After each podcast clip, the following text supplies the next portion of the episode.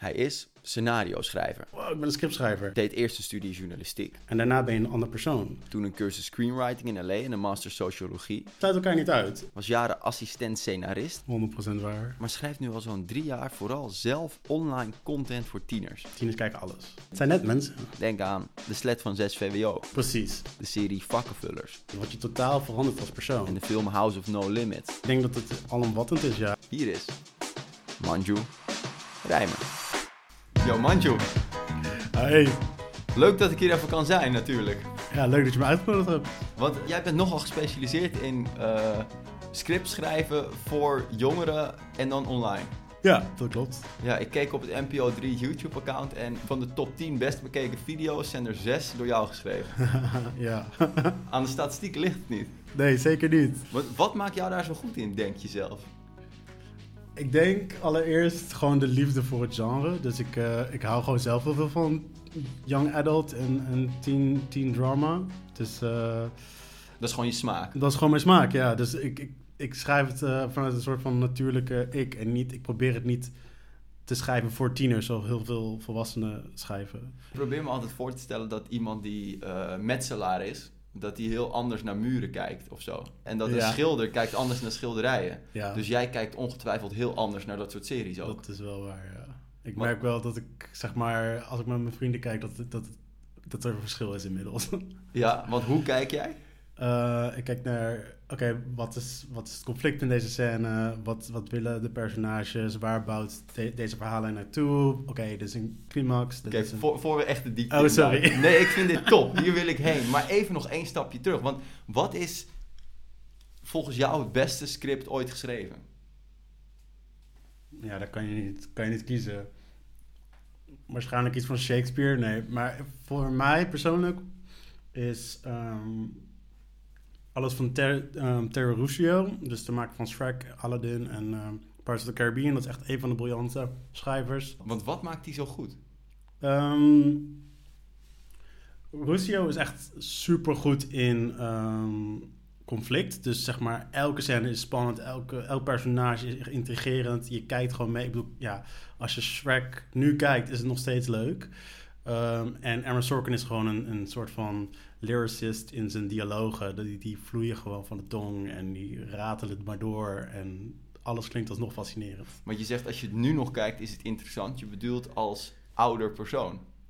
Eh, als oude persoon, maar ook gewoon, het heeft de tand destijds doorstaan, omdat het gewoon een goed script is. Het, is niet alleen maar, het was niet alleen maar een, een hype in, in het moment. Het, is, het staat als film nog steeds heel goed in elkaar. En is dat dan wat ze noemen diep? Nee. Dat een verhaal diep is?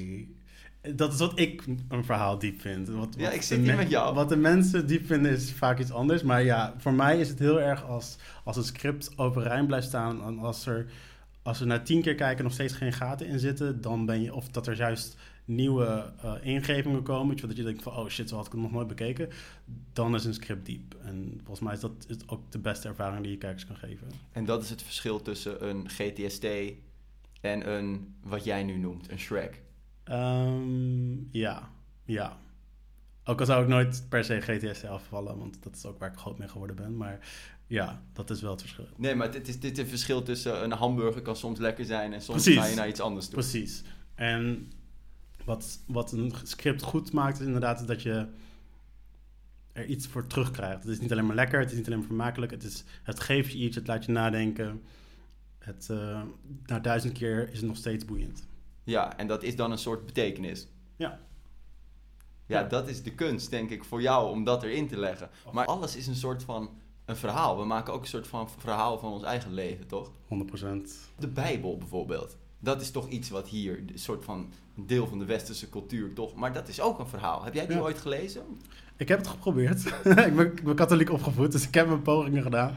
Maar eh, eh, het was niet mijn ding. Maar ja, het- nee, 100%. Het, alles is mythe. Alles is mythe. Dus ook eh, het feit dat, dat jij en ik eh, onszelf mannen noemen, dat is ook een mythe. Dat, dat we Nederland zijn, is ook een mythe. Nu komt misschien meteen naar boven dat jij sociologie master hebt gedaan, toch?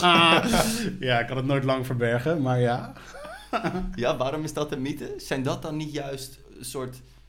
is gewoon advocaat van de duivel. Zijn dat dan niet juist dingen die wel in ons of, of, of in het eh, bestaan gebed zijn al miljoenen, miljarden jaren.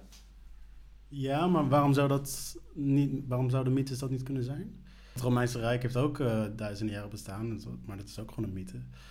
In de zin van het heeft echt bestaan, maar iedereen vertelde elkaar maar dat het Romeinse Rijk was en dat het een, uh, dat ze een uniek, een, een gehoorzaam volk waren met een hoofdstad.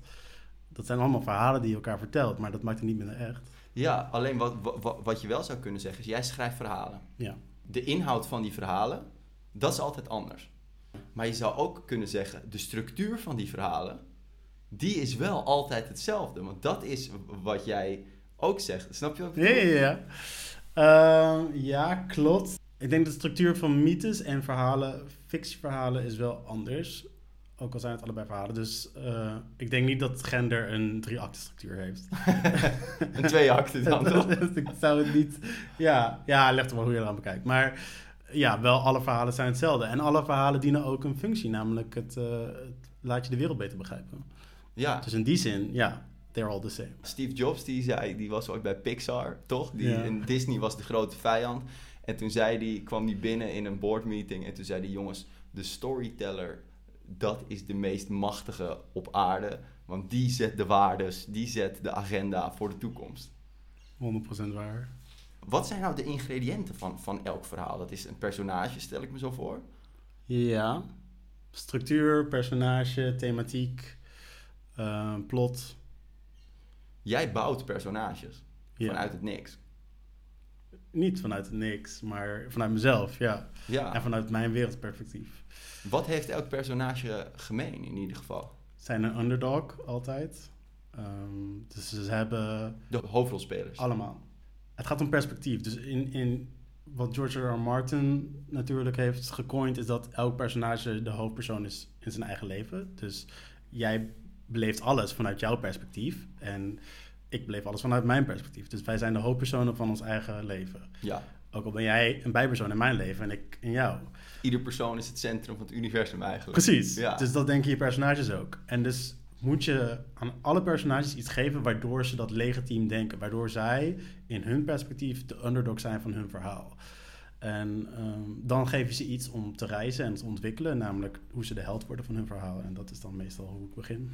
Je begint door, door iemand de underdog te maken in zijn eigen verhaal Precies. en die wil iets. Precies. En ik, daaruit komt een doel. En het doel is meestal tegenovergestelde wat ze nodig hebben. Bijvoorbeeld um, bij uh, vakkenvullers uh, is Rimon de hoofdpersoon en is uh, van school gekikt. Hij heeft helemaal geen doelen in zijn leven. Dus hij is heel letterlijk een underdog. Dus hij, moet, hij moet heel erg hard knokken om iets te maken van zijn leven. Maar hij komt bij die supermarkt en hij denkt eigenlijk van... ik ben hier te goed voor, ik wil, hier, ik wil helemaal niks mee te maken hebben. Dus dan is de hele wereld tegen hem. En wat hij dat eigenlijk zijn doel daaruit voortkomt... is juist om te leren dat hij eigenlijk best wel goed thuis uh, komt hier... en eigenlijk mensen heeft waar hij iets van kan leren. En dat hij eigenlijk heel goed is in zijn werk. En dat is dan het tegenovergestelde van wat hij wil, want hij wil weg uit de supermarkt. Maar het is wel wat hij nodig heeft en daar komt je verhaal uit voort. Je had het net al over thema's, die zijn natuurlijk oneindig. Ja, nee, want ik schrijf op de een of andere manier toch altijd over macht. Maar is dat dan niet ook een soort centraal thema in de wereld? In mijn wereld wel. Ik weet niet of het in jouw wereld is. Denk je ja. vaak na over macht? Nee, maar ik denk wel dat elke levensvorm wil overleven. Je, je kan dan niet op straat liggen niks doen misschien. Nee, precies. Dat zou een hele saaie film zijn ook. Dus ja, ik denk dat het alomvattend is, ja. En ik denk dat ook waar je vandaan komt, of wat je, het verhaal van de underdog en hoe die macht bestrijdt, dat is gewoon universeel. Dus ieder mens gaat daar aan relateren en ieder mens gaat dat uh, willen zien. En dan begin jij met, met dat op te schrijven. Ja. Begin je dan eerst daarvoor met zelf iets te verzinnen? Of is het vanuit een opdracht van een partij? Ja, dat is gewoon heel wisselend. De ene keer ene keer zit ik met een regisseur en die geeft me een idee en die zegt werk dat uit. De andere keer zegt een producent van hey, ik heb dit serie al verkocht en helemaal uitgedacht, inclusief de personages. Maak daar iets van. En dan probeer ik dus mijn, mijn technieken toe te passen op de personages die er al liggen. Dus het is, het is heel verschillend. Ja, en die technieken, dat is, heb je daar veel boeken voor gelezen? Ja, ik ben wel zo'n uh, zelfstudie, zelfstudie nerdje dat ik gewoon al die boeken heb gelezen en ook uh, geoefend heb totdat ik het gewoon onder mijn knie had. En uh, ook in de cursus in LA heb ik dat heel veel moeten doen. Dus het, het komt voor een man automatisch om dat toe te passen. Die structuur is wel iets wat bij jou terugkomt. Ja, dat is wel en ik vind het ook heel leuk om te doen. Dus Zijn er ook veel schrijvers die gewoon maar beginnen zonder te weten waar ze eindigen? ik denk de meeste. Ik denk dat, zelfs ik doe dat. Ik weet ook niet waar, ehm, waar mijn verhaal per se eindigt. Ehm, of, of hoe het op zich ontwikkelt als je het gaat herschrijven. Het, is, het schrijven is altijd de journey. Dus ehm, ik denk dat iedereen begint en dan een soort van ziet waar ze eindigen. Alleen ik doe het iets gestructureerder. Ja, en hoe, die iets gestructureerdere weg, hoe ziet die eruit? Ehm, heel veel hokjes invullen, heel veel herschrijven, heel veel jezelf uitdagen en ook vastzitten en dan weer terug de, de theorie in en dan weer de praktijk toevoegen. Het is, het is gewoon wat, ehm, het is meer werk, zeg maar. Het is minder, ik zit op een stoel en ik denk, laat mijn fantasie er vrij eh, lopen. En het is meer van, oké, ik moet dit nog doen en ik eh, moet dat punt nog raken en dit heb ik niet. En ja, het is meer, het is meer werk. Ja, klinkt ook misschien minder leuk hoe jij het omschrijft. Ik vind het echt het leukste wat er is. Dus ik, ja, ik vind het ook heel leuk om gewoon te zitten en te brainstormen met mensen. Maar ik, ik merk gewoon, en dit is iets wat waarom ik zo naar structuur ben gegaan, is dat ik in al die jaren dat ik vrij structuurloos eh, creatief werkte, merkte ik gewoon dat de verhalen minder waren. Ik merkte gewoon dat als je niet structuur toepast, dat je verhaal eh, minder gericht is, minder eh, empathie oplevert, minder maatschappelijk dingen aankaart, omdat je toch vastzit in je eigen perspectief. Of dat met elkaar met, perspectief. Terwijl als je werkt volgens de structuur, dan daag je jezelf continu uit om dieper te graven in de karakters en, en plotwendingen te, te verzinnen waar je ze eigenlijk niet eens eh, wilde. En op die manier krijg je een volledig verhaal. Wat heeft nou elke film qua structuur? Kan je ons even een kort voor mensen die alleen maar films kijken Ja. en die niet precies weten eh, waar ze precies naar kijken en waar ze dus door overmand worden? Want je gaat mee Ja, met die ja. structuur. Je hebt altijd de drie acten structuur. Dus het begin, midden, einde is het heel simplistisch. Ehm, je kan het ook eh, de thesis, eh, antithesis, synthesis noemen. Dus eigenlijk hoe je een betoog schrijft. Eh, namelijk je doet een stelling, je, je weerlegt de stelling... en dan uiteindelijk kom je tot een conclusie die dat allebei samenvat. Ehm, en de beste metafoor is die van John York, maar die gebruikt de vijf acten structuur, maar daar zal ik je niet mee vermoeien. Ehm, eh, John York die legt het uit als Into the Woods. Dus eh, een personage, roodkapje, vertrekt, gaat het bos in, beleeft voor allemaal dingen in het bos en komt als een ander mens naar buiten. Ehm, en dat is een simplistische vorm. En elke film in de hele wereld die heeft een soort van onbedoeld ook die structuur. En die kun je altijd terugvinden. Dus je kan altijd het moment dat je karakter, hoofdpersonage, een belangrijke keuze maakt, dan is dat vrijwel altijd een keuze die hem in een nieuwe wereld dropt en een nieuwe avonturen biedt die hij daarvoor nooit had gekund. En dat is het moment dat je into the woods gaat. Maar dat is precies eh, toch universeel, ook bij mensen. Ja, zeker weten. Je wilt iets, Ja, je maakt een keuze, je gaat onbegonnen terrein in en eh, hopelijk ja, transformeer je daardoor hopelijk ten positieve. maar dit, dit raakt de kern van structuur. Want waarom wil ik deze structuur zo vasthouden? Is omdat het realistisch is voor je menselijke beleving. Hoe de enige, ook weer George R. R. Martin, het enige waardige verhaal om te vertellen is dat over hoe een mens verandert. Dus hoe een mens eh, lessen leert, hoe een mens ontwikkelt, hoe een mens groeit als, als persoon. En dat gaat inherent over de verandering van je karakter. En daar is die structuur voor. Want inderdaad, zoals je zegt, als mens, je bent iemand en dan opeens maak je iets nieuws mee, wat je totaal verandert als persoon. En daarna ben je een ander persoon. En dat is continu het verhaal dat we altijd vertellen. En betekenis. Dat Ja. is natuurlijk ook een eh, containerbegrip wat, wat, wat van alles kan omvatten. Maar dat is dat dan? Dat is dat. Dat is de character change. Dat is de, de waardevolle les die je leert. Het geheim dat je ontdekt. Het is, ja, Maar betekenis als mens geven aan je leven. Om maar even een heel groot thema Ja, hier gewoon even op tafel te gooien. Dat gaat dan dus ook volgens die structuur. ja. Dat is dus ook iets willen, eh daar achteraan gaan, eh onbegonnen terrein ja, ingaan. En omdat dan, het iets betekent voor jou, ja. En dan vind je het of dan vind je het niet. En dat betekent ook iets. En daar, daar ja, daar moet je mee omgaan. En hoe je daarmee omgaat, dat is dan de wijze les die je leert. jij zit natuurlijk helemaal in die structuren en weet daar van alles van. Heb je nou ook wel eens dat jij zelf in je eigen leven iets aan het doen bent? En Altijd. Dat je denkt, het is zo frustrerend. Je, weet, je hebt geen, het is zo frustrerend. Dan denk je echt van, ja, dit is zo cliché. ik had, het, had je echt, als ik dit schrijf, dan is het gewoon uh, saai, weet je wel. Ik, heb heel vaak, ik vergelijk het altijd met een ruzie die ik had met een vriendin. En um, ik had iets gedaan en ik had niet eens door dat ik het fout had gedaan. Maar zij wees me daarop. En op een gegeven moment zag ik alles vanuit haar perspectief. Dus een soort van dat was het moment dat ik Into the Woods ging. Dat ik van, holy shit, maar vanuit haar perspectief, perspectief wat ik deed, was echt kut. En toen kregen kregen we daar ruzie over, een soort van climax. En uiteindelijk leerde ik dus dat ik fout zat en zij gelijk had. En dat was een soort van revelation. En dacht ik, dit gaat volledig volgens structuur van een film. Weet je wat? Dat je denkt van, oké, je begint, je, uh, je, krijgt de antisynthesis, daar komt de climax uit en de conclusie is dat je veranderd bent als persoon. Nou, voilà. Ja, en je doet nog alsof het, alsof het vervelend is, maar het lijkt me heerlijk om zo'n structuur voor je leven te hebben ook. Nee, het is niet leuk. Want je denkt, het is gewoon een soort van, alles is het onvoorspelbare is voorspelbaar. Dus alles wat wij meemaken, niet alles, ik ben niet zo'n uh, conspiracy theorist, maar ik denk dat structuur bestaat en ik denk dat het vanuit de filosofie, het komt vanuit de filosofie.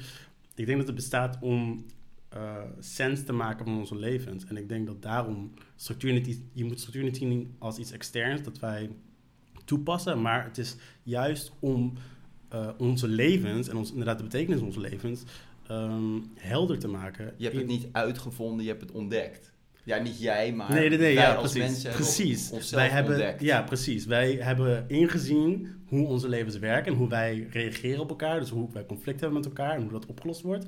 En dat is structuur. En we gebruiken die structuur voor films, zodat we helder kunnen communiceren um, wat, wat, wat het conflict is in een verhaal. En als dit dan voor, voor zo universeel is eigenlijk, toch? Voor nou ja, elk ik mens. wil, ik wil niet, ik wil wegblijven van het universeel, want het is natuurlijk wel een westers, westers filosofie ding. Dus het is ontstaan met, je wel, met Aristoteles in de uh, Griekse tijd. Um, en dat is hoe westerse mensen dus um, sens hebben gemaakt van hun levens. Maar wie weet hoe de structuur werkt uh, volgens de Oosterse traditie, weet je wel. Dat, dat heb ik zelf nog niet eens ontdekt. En misschien uh, gaan we dat nooit ontdekken. Maar er zijn verschillende perspectieven en dit is er één van. Dus ik wil niet praten over universeel. Ja. Maar je kan het universeel toepassen. Maar weet jij ook iets waarbij het niet werkt? Of, is, of zeg je van, ik ga geen universeel zeggen, want misschien dat uh, nee, nee, nee, een maar andere sowieso, manier is? Sowieso met structuur is, is het, het is een analyse van... Je kan niet, je kan niet bij je... Uh, uh, voordat je het bos in gaat, weet je niet dat je het bos in gaat. Dus je kan nooit zeggen aan het begin, ja, dit is, dit is acte 1. Dat kan je alleen maar achteraf. Dus het is altijd maar een analyse van, oké, okay, zo is het gegaan. Dus wij denken volgens verhalen, toch? Nou ja, wat ik probeer te zeggen is eigenlijk, wij denken niet volgens verhalen, maar verhalen zijn gevormd naar hoe wij denken. Ah, oké. Okay. Dus wij handelen als... Alsof wij zelf in een verhaal zitten ook. Ja, dus ik, heb, ik ben een meningsverschil met jou en dat is een conflict. En daarom bestaat zoiets als conflict in verhaal. We gaan nu ik weer ben even... benieuwd hoe, hoe, helder het is voor mensen. Lees John York Into the Woods, fantastisch boek die dit uh, veel beter uitlegt. Jij zei net, het is niet zo universeel, wij denken zo. En Ja. daardoor zijn verhalen zo vormgegeven. Precies. Hoe is dat anders voor jongeren? Want jij bent gespecialiseerd in verhalen voor jongeren maken. De, de eerste les die ik altijd op deze vraag antwoord geef, is dat het niet anders is voor jongeren. Het is, het is uh, hetzelfde voor iedereen. Dus ik maak geen jongerentelevisie, ik maak gewoon televisie zoals ik het zie. En dat is, oudere mensen kunnen naar Gossip Girl kijken en jongere mensen kunnen naar Gossip Girl kijken. Uh, maar het, het, de structuur is hetzelfde. En de structuur van Gossip Girl is echt niet anders dan dat van How to Get Away with Murder of van Breaking Bad. Weet je wel, dat is allemaal hetzelfde. Alleen de vormgeving, dus de personages en dat soort dingen, dat is voor jongeren. Ja, Maar dus, de basis is universeel. dus het skelet is gewoon hetzelfde. Exact. Ja, maar wat is er dan wel anders? De personages, de leeftijd van de De personages. leeftijd van de personages, de snelheid van het verhaal, de, ehm, eh, ja, ook de soapiness. Ehm, weet je, een Breaking Bad is heel erg traag, eh, terwijl tieners, die kijken dat ook wel, maar als je voor tieners wil maken, dan kun je beter meer intriges en, en sneller verhaallijnen ingooien.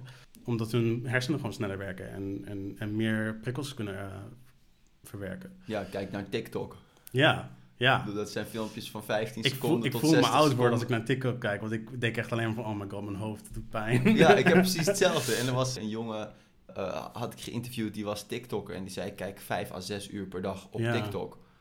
En toen dacht ik alleen maar, hoe kan jouw brein dit volhouden? Ja, ja, heel goed dus. Maar aan de andere kant is het ook nog wel zo dat ze, weet ik veel hoeveel seizoenen Friends kunnen kijken. Ja, Of zeker. dat ze, Het sluit elkaar niet uit. En ehm, daarom, daarom wil ik zo hamer op, maak het niet per se voor tieners. Omdat je, als je Breaking Bad maakt voor tieners, kijken tieners nog steeds. Als je Friends maakt voor tieners, kijken tieners nog steeds.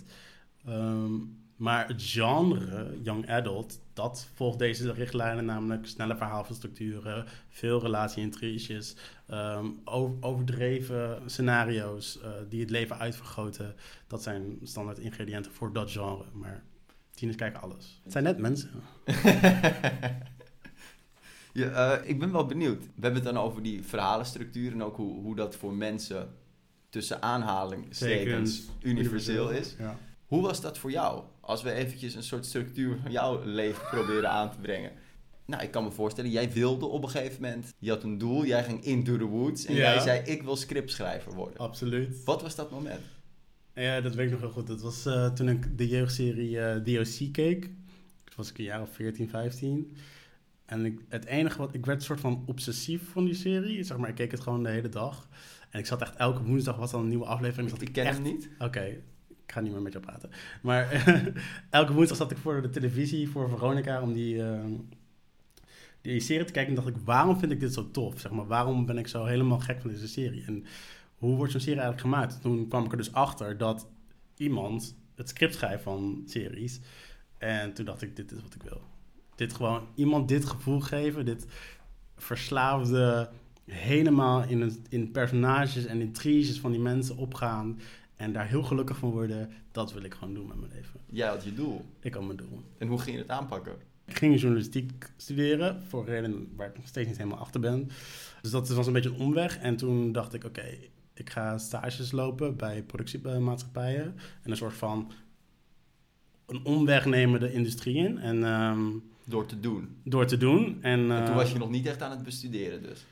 Ja, zeker wel. Jawel. Toen was ik al echt... Ik, nee, ja, ik heb het ook best wel eh, obsessief gedaan hoor. Dus ik weet niet of iedereen mijn verhaal moet overnemen. Maar ik was toen echt al... Het is niet zonder succes, toch? Je Nee, bent is uit het, niet bos gekomen en je schrijft scripts. Ik ging, ik ging toen al echt, voordat ik, ehm, eh, voordat ik ehm, überhaupt een script had geschreven, zat ik al helemaal in de industrie. Dus ik volgde de Hollywood Reporter, uh, Zap to It was toen nog helemaal in. Ehm, echt allemaal websites die praten over tv-series. En ik keek 20 tv-series per week. En ik schreef daarover. Ik, ik, ik schreef voor nieuwswebsites die daarover, die echt voor specifiek voor televisie eh, waren. En toen was Binge was toen allemaal nog niet. Dus het was echt nog wel een niche. En je zat soort van met nerds allemaal op fora die eh, televisies bespraken. En dat deed ik gewoon de hele dag door. Dus je ging zelf analyseren, je was er obsessief mee bezig. Je, Ja. was, je was bezig uh, die industrie in te komen via Ja. een soort achterdeur. Ja. Hoe zag dat eruit? Ja, heel, heel veel kutklusjes doen. Ja? dus ik begon met assisteren. ehm, gewoon als productieassistent. Ik zat op, eh, op kantoor en ik, ik, ja, ik haalde koffie. Ik eh, deed printjes. Ik de- deed spelchecks op scripts. Ik ging eh, zoveel mogelijk... Want ik was toen wel echt de enige die zoveel keek natuurlijk. Want zij waren gewoon volwassen mensen met banen. Dus ze keken nauwelijks nog televisie. Dus dan was ik gewoon degene die zei... Nee, dit is de nieuwe trend. En eh, de- deze serie moet je checken. En deze serie moet, hoef je niet te checken. En hoe oud was je toen? 22? Ja, 22. En had je wel een soort idee dat je uit dat bos zou komen en dat, dat het hielp? Ik had niet het idee dat het hielp. Ik was best wel... Ik was gewoon heel erg ehm, idealistisch. Dus ik, ik deed gewoon alles wat ik kon. En ik had geen garantie dat het zou helpen. En ik had geen garantie dat ik ooit scenario schrijver zou worden. Want iedereen zei eigenlijk van... Ja, als je wil scenario schrijven, moet je de filmacademie doen. En er was een soort van weerstand om dat te doen. Omdat ik gewoon voelde aan alles dat ik niet van de series en de films hield... waar de meeste van mijn collega's van hielden. En dat is ook een beetje een norm waren in de filmwereld. Um, en toen ging ik ook uh, deed ik ook een keertje uh, toelating. En toen vroegen ze wie mijn favoriete regisseur was. En de Nederlandse regisseur was. Toen zei ik Paul Verhoeven, omdat ik geen enkele andere kende. en toen wist ik dat ik niet aangenomen zou worden. um, dus uh, ik, ik wist gewoon dat dat geen fit was. Maar daardoor deed ik maar gewoon van alles wat ik kon. En haalde ik maar continu koffie. In de hoop dat het ooit maar een keer zou komen. Maar echt zeker weten wist ik niet. En deed het het wel ooit? Of heb je op een gegeven moment een ander pad ingeslagen? Ja, dat is een beetje. Ik heb me best wel lang opgewerkt dus als assistent en als researcher vooral. En toen ging ik uiteindelijk dacht ik, oké, misschien moet ik toch wel iets met studeren doen. En toen ging ik een cursus doen in, in Los Angeles uh, voor screenwriting. En toen ging mijn wereld open. Toen dacht ik, oh, dit is het gewoon helemaal. Um, maar toen kwam ik terug en toen was de, kreeg ik een hele toffe baan als uh, scriptcoördinator van een serie. Dus dat je uh, echt planningen doet en echt, weet je, echt wel de productiefunctie doet. Maar toen dacht ik, ja, ik kom maar niet waar ik wil zijn. Dus dan had ik een soort van opgegeven. En toen had ik me ingeschreven voor sociologie. In de zin van, ik ga mezelf gewoon helemaal om, omstuderen. Ik ga gewoon een ander vak. Ik heb het geprobeerd. Laat maar. En toen kreeg ik het belletje van de Slet van 6 VWO dat, uh, of ik dat wilde schrijven. En toen was het start. Want ze belden jou? Nou ja, ik had, ik had via via, hadden zij gehoord dat ik een goedkope screenwriter was. Omdat ik, ja, ik had geen... Ik had dat geen, is hey, jij bent goedkoop, toch? ja, maar zo is, zo is het wel gegaan. Ze, ze, want mensen van de filmacademie, die hebben gewoon een, een cv. En ze zochten gewoon iemand voor low budget, voor een webserie, weet je wel. Dus dat was toen echt nog lowest van lowest, weet je wel. Geen enkele ja. scriptschrijver wilde dat doen. Um, en ze zochten gewoon iemand die dat... Uh, die heel onervaren en het goedkoop wilde doen. En I was like, here I am! uh, en toen ging ik uh, een proefscriptje schrijven en toen waren ze enthousiast, dus toen mocht ik het doen. En toen kreeg het ineens, weet ik hoeveel kijkers. En... Ja, en dus, toen deed ik sociologie daarnaast en toen was een soort van mijn carrière ontploft. Uh, je sprak wel in verleden tijd, toen je het had over dat de filmwereld, dat de films die toen gemaakt werden in de Nederlandse filmwereld, niet jouw soort film waren. Oh, was ja? dat bewust of onbewust? Nee, dat was onbewust, want het is nog steeds zo. Wat gaat er mis in de... Want jij schrijft ook op... Uh, uh, je bedrijft ook online journalistiek. Een website over duurzaamheid en over mm. queers en over... Dat is allemaal online ja. en dus niet mainstream. Ja. Je, schrijft, je zegt nu de films die gemaakt worden zijn niet mijn films. Wat gaat er mis in de mainstream media volgens jou? Hoe lang heb je? nou, we kunnen er nog een podcast van maken. Dan hebben we nog een half uur. Uh, ja, het is gewoon heel veel. Dus uh, zeg jij maar. Ik, uh, in kort samengevat is het... er is dus niet zoveel besef van structuur. Eigenlijk helemaal geen. Um, en daardoor schrijft iedereen en maakt iedereen dingen alleen maar vanuit hun eigen perspectief. En dat perspectief hebben ze zelf niet zozeer door... dat dat best wel allemaal wit, geprivilegeerd, 35 plus, randstedelijk is. En... Um, ik denk dat dat besef nu langzaam doordringt, maar het verandert nog niet echt in hoe we werken. En ja, als je niet naar je eigen lens kijkt, dan, ja. dan zie je niet wat er door je lens komt ook. Precies, en ja. Je, ja. En, maar ook in ho hoe je werkt. Um, namelijk, werk je volgens structuur en uh, schrijf je dan snel plot en focus je dan op intriges of, of maak je het juist heel erg droog en, en realistisch? Want dat is natuurlijk, dat is de Nederlandse stijl. Alles moet heel rauw, heel realistisch, heel down to earth. Um, eigenlijk een, soort van liberaal ideaalplaatje. Uh, en zo werk ik gewoon niet. Ik, ik ben veel te activistisch om de norm te behouden zoals die is en de realiteit te behouden zoals die is. Ik ben um, ten eerste niet wit en niet hetero. Dus ik kijk sowieso anders naar inderdaad gender en seksualiteit en ras. Um, ja, en ik, en ik hou van Amerikaanse series. Dus ik, ik hou veel meer van die structuur aanhouden en, en snel op de plot zitten. En karaktergedreven plotpoints te doen in plaats van alles maar over twee relaties tussen vader en zoon te gaan. Ik maar wat. Uh, met alle liefde en respect voor de Nederlandse filmindustrie. Maar ik merk gewoon dat dat wel echt anders is dan hoe de meeste mensen in de filmindustrie werken. En ook wat ze willen maken. Want ik denk dat de meeste mensen negatief kijken op de slet van 6 VWO. En dat ze dat niet willen maken. En, Want waarom? Ja, omdat het dus te soapy is. Omdat het uh, uh, te... Ik heb heel veel gekregen dat het te activistisch is. Um, ja, het, het, past gewoon niet in het, in het stramien wat ik net beschreef. Dus het rauwe, realistische, rustige, ongestructureerde uh, verhalen vertellen wat we doen. Maar als er dan wel veel mensen naar kijken... en ik heb de eerste twee seizoenen gezien... het was... Je zag wel waar het over ging, dat het ook activistisch was, maar ik vond het, ik vond het geen pamflet. Nou, dank je. ik, ik probeer het altijd van niet, want dat vind ik ook niet interessant om te maken. Maar ehm, Nederland is een, Nederlandse media is heel apolitiek. Dus nou ja, ze doen alsof ze heel apolitiek zijn. Het zijn allemaal VVD-stemmers, maar ze vinden zichzelf neutraal. En die, die schijnneutraliteit zorgt er dus voor dat ze nooit echt uitgesproken dingen willen maken. Dus ik krijg echt alleen maar pitches waarin staat... en als maker nemen we geen stelling. En als maker zijn we neutraal. En dan denk ik, hoe kan je in een wereld zoals dit nog neutraal zijn? Hoe kun je nou zeggen dat, dat sommige dingen niet goed zijn of niet slecht? Ehm, volgens mij moeten we gewoon meer een stelling innemen. En... Maar we zeiden hoe je denkt, dat is een verhaal. Ja. Dus, dus de verhalen die je kijkt bepalen ook hoe je denkt. Ja. Dus ik is, denk, zit ja. niet in elk verhaal een boodschap, een betekenis? Zeker, zeker. Dus dat, dat is ook een beetje het, de ironie is dat uh, iedereen zegt dat, dat ze neutraal zijn, maar ze maken allemaal politiek gezien dezelfde verhalen over witte mensen die allemaal middelklasse problemen hebben zonder dat er echt een, een agenderende boodschap achter zit. Dat is ook politiek, dat is ook een visie en dat is ook een perspectief. En ik vind het heel logisch dat iedereen dat perspectief heeft, want dat is gewoon uh, het leven dat ze leiden. Weet je wel. Ze zijn 35 plus en ze zijn vaak wit. En ze zijn nou eenmaal uh, uh, middenklasse of, of hogere middenklasse. Dus ik vind het logisch dat die verhalen uit dat perspectief worden geschreven. Maar het is wel inderdaad een perspectief. En het is niet het enige perspectief dat er is. Zijn er voorbeelden die dit niet doen? Zeker. Kijk, en zeker nu, er is echt wel een, een, een verandering op komst. Uh, Asher Medina, um, uh, Amira Deinhauer. er zijn zoveel toffe nieuwe makers, zeker van kleur, die, die dingen anders doen. Maar wat ik, waar het probleem zit, en wat ook het probleem waar ik steeds tegenaan loop, is dat je negen mensen hebt die allemaal volgens een soort onbewust neoliberaal gedachtegoed werken, bijvoorbeeld. Dus heel erg gefocust zijn op de realiteit, heel erg gefocust zijn op uh, vrijdenken, dus niet gestructureerd.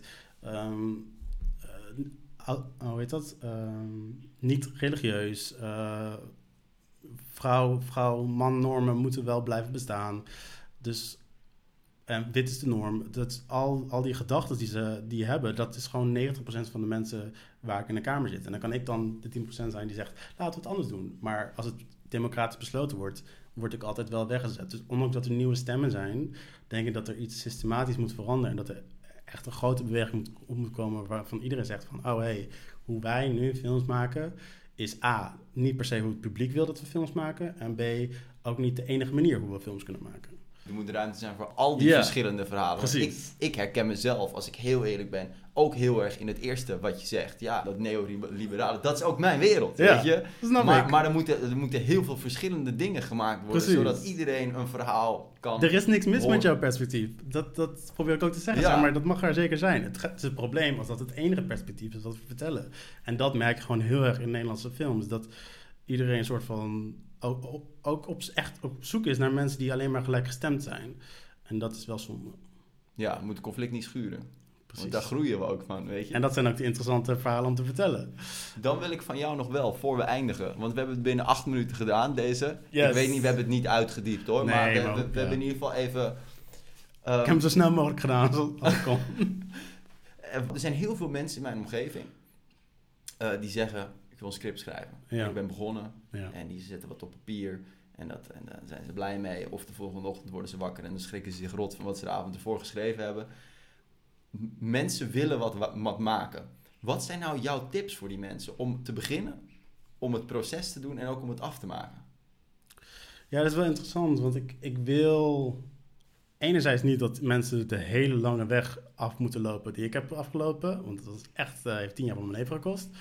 Maar aan de andere kant, het moet wel, het moet meer zijn dan alleen ik wil script schrijven. Want ik merk gewoon als ik kritisch ben, dat 90% van de mensen die bij mij komen en zeggen ik wil script schrijven, die willen een succesvol script hebben geschreven. En die willen de roem en de, en de fame en kunnen zeggen, oh, ik ben een scriptschrijver.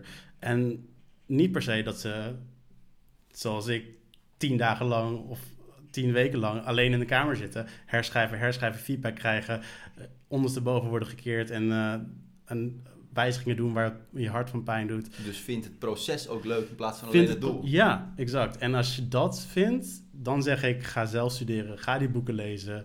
Um, Ga zelf scripts schrijven, oneindig veel. Ga scripts lezen ook. Uh, lees je favoriete uh, films in scriptvorm. Heel veel staan er gewoon gratis online. Doe, zorg dat tegen de tijd dat je bij een producent komt, dat je al kan script schrijven. En niet, ik wil script schrijven en ik heb een idee, uh, leer mij hoe. Want dat, ja, dat hoe lang doe jij ongeveer over, over een script? tien afleveringen van vijf minuten per aflevering. Hoeveel tijd kost dat? Heel verschillend. Bij het ene project duurt het twee weken, de andere project heb ik het in een dag gedaan. Maar het, het, ja, het ligt er ook aan hoe, hoe goed je structuur in elkaar zit, hoe, hoe goed je je personages kent. Ja.